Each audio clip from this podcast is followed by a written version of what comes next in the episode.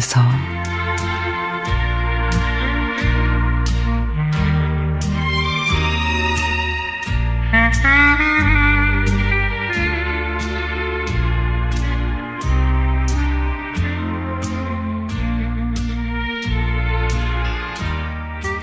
밤을 새워 일을 해서인지 눈이 감기고 머리가 지끈지끈합니다.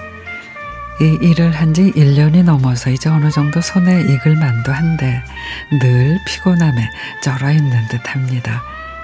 그러다가도 어르신들이 내 손길을 기다리는 모습을 보면 또 힘이 솟고 1년 전 우리 곁을 떠나신 시어머님 생각이 납니다. 나를 그렇게 힘들게만 하시더니 나중에 치매라는 무서운 병에 걸려 며느리인 저를 알아보지 못했죠. 그래도 세상에 둘도 없는 아들은 알아보시고 얼굴도 쓰다듬고 눈물도 흘리시고 근데 코로나 때문에 면허, 면회가 안 돼서 홀연히 떠나버리신 어머니 그 허망함에 남편은 아직도 먼 산을 바라보며 못다한 효도를 후회하고 있습니다.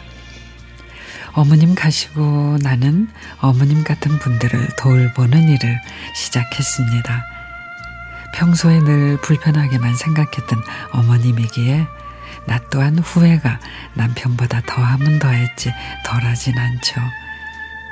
어쩌면 어머님에게 못다한 효도를 이분들에게 대신해 드린다는 생각을 하면 더욱 정성껏 돌보아 드리게 되죠.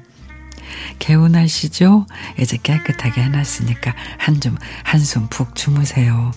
라고 마치 어린아이에게 하듯 엉덩이를 토닥토닥 해드리면 기분 좋아하시는 그 웃음은 얼마나 천진난만한지 어린애와 같습니다. 그러는 와중에 제가 코로나로 한 열흘 만에 갔더니 어디 갔다 왔냐고 보고 싶었다고 그 말들이 얼마나 제 마음을 녹이던지 어 나도 보고 싶었지요 라며 꼭 안아드리니 서로의 뛰는 심장 소리에 마음이 애틋해집니다. 코로나를 앓고 난 후 그래서 그런지 아직도 조금만 무리하면 눈꺼풀이 무거워지며 피곤해지는데 에이 여름을 타나 보다 생각은 들지만 어르신들을 오래도록 곁에서 돌보려면은 이 여름 끝자락에 보약 한 재를 지어 먹어야겠습니다. 나를 위해서가 아니고 어르신들을 위해서 말이죠. 누가 뭐라 그래요.